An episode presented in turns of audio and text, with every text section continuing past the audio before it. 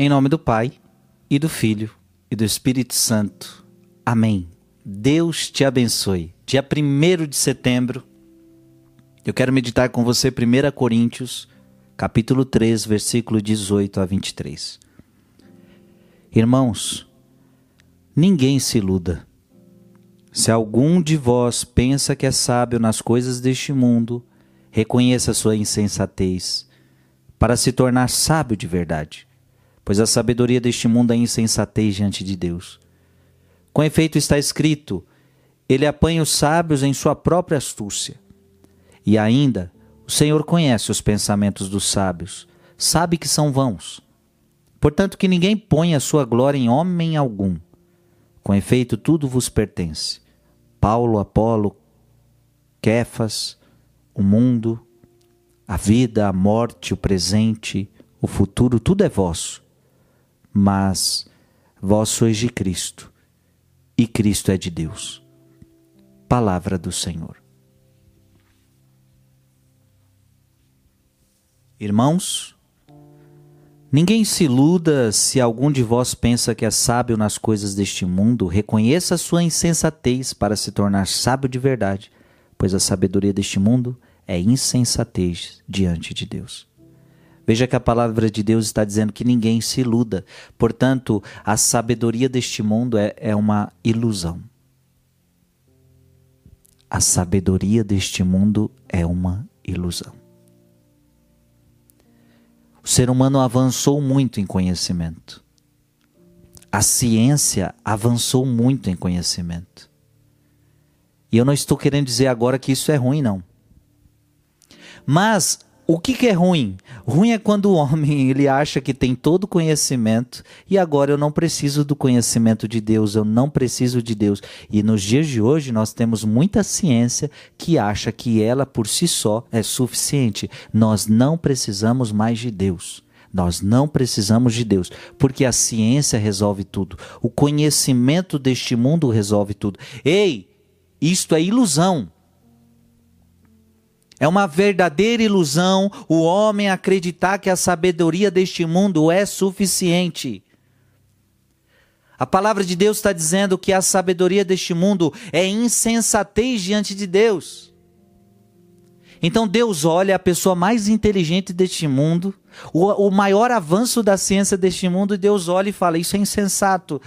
Por quê? Porque ele conhece tudo. Imagine, meu irmão e minha irmã, Deus sabe de tudo, Deus conhece tudo, foi Ele quem fez tudo. E de repente ele começa a ver os homens. Ah, o homem que se diz, ah, você está conhecendo isso, é, mas você não conheceu completamente, você ainda está conhecendo parcialmente, não é por aí, não, você, não, você não sabe de nada ainda. Fica imaginando Deus olhando o nosso conhecimento. Fique, fique imaginando Deus olhando os maiores cientistas. E quantas vezes a ciência já teve que acreditou em algo, depois ela deixou de acreditar.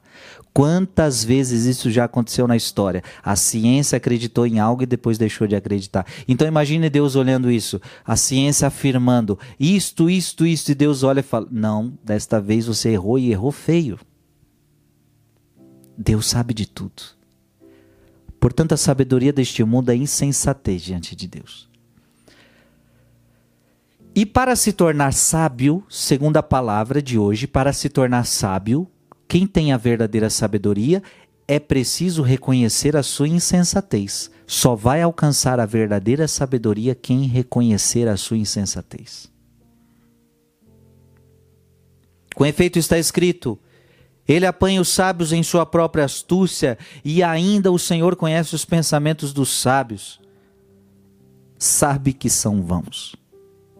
O Senhor conhece o pensamento de todos.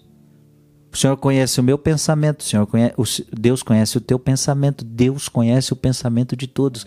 Só Deus é aquele que ele enxerga até os nossos pensamentos, ele sabe até dos nossos pensamentos. Você não é capaz de ler meus pensamentos. Eu não sou capaz de ler os seus pensamentos. Nem o diabo consegue ler meus pensamentos. Agora Deus consegue ver meus pensamentos. Ele consegue ler, ele consegue saber o que eu penso. E olha o que a Bíblia está afirmando.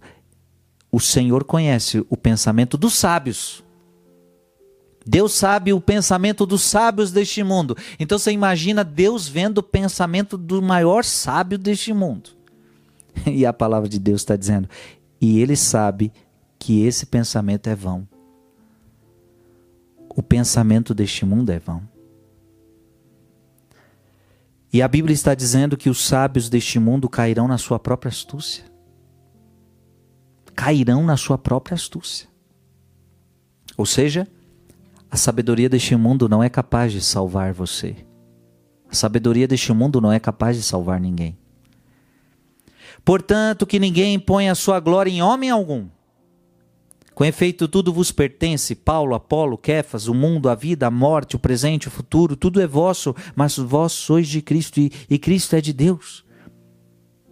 Portanto, que ninguém ponha sua glória em homem algum. Ei, a palavra de Deus está dizendo: Toda sabedoria que há neste mundo é sabedoria vã.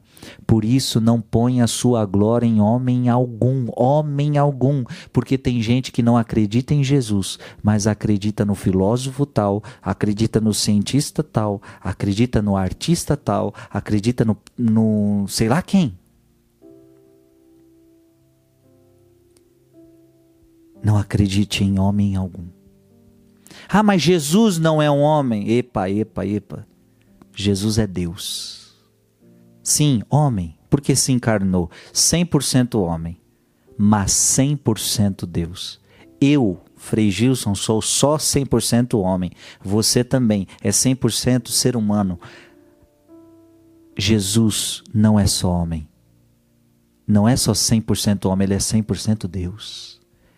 Então, quando a gente pede para você acreditar em Jesus, você não está colocando a tua confiança no homem, você está colocando a sua, a sua segurança, a sua confiança em Deus. Jesus é Deus. Tudo pertence a Cristo. A sabedoria verdadeira vem de Cristo. A sabedoria perfeita, a sabedoria perfeita vem de Cristo. Então, quem tem Cristo, este é o verdadeiro sábio. A verdadeira sabedoria é a sabedoria de Deus, minha gente. A verdadeira sabedoria, essa sabedoria não é vã. A sabedoria das sagradas escrituras não é uma sabedoria vã. Por quê? Porque são palavras de vida eterna. São palavras que são capazes de salvar você. Então para de se apoiar nos homens deste mundo, para de se apoiar na sabedoria desse mundo e se apoie na sabedoria de Deus. Amém. Que Deus te abençoe.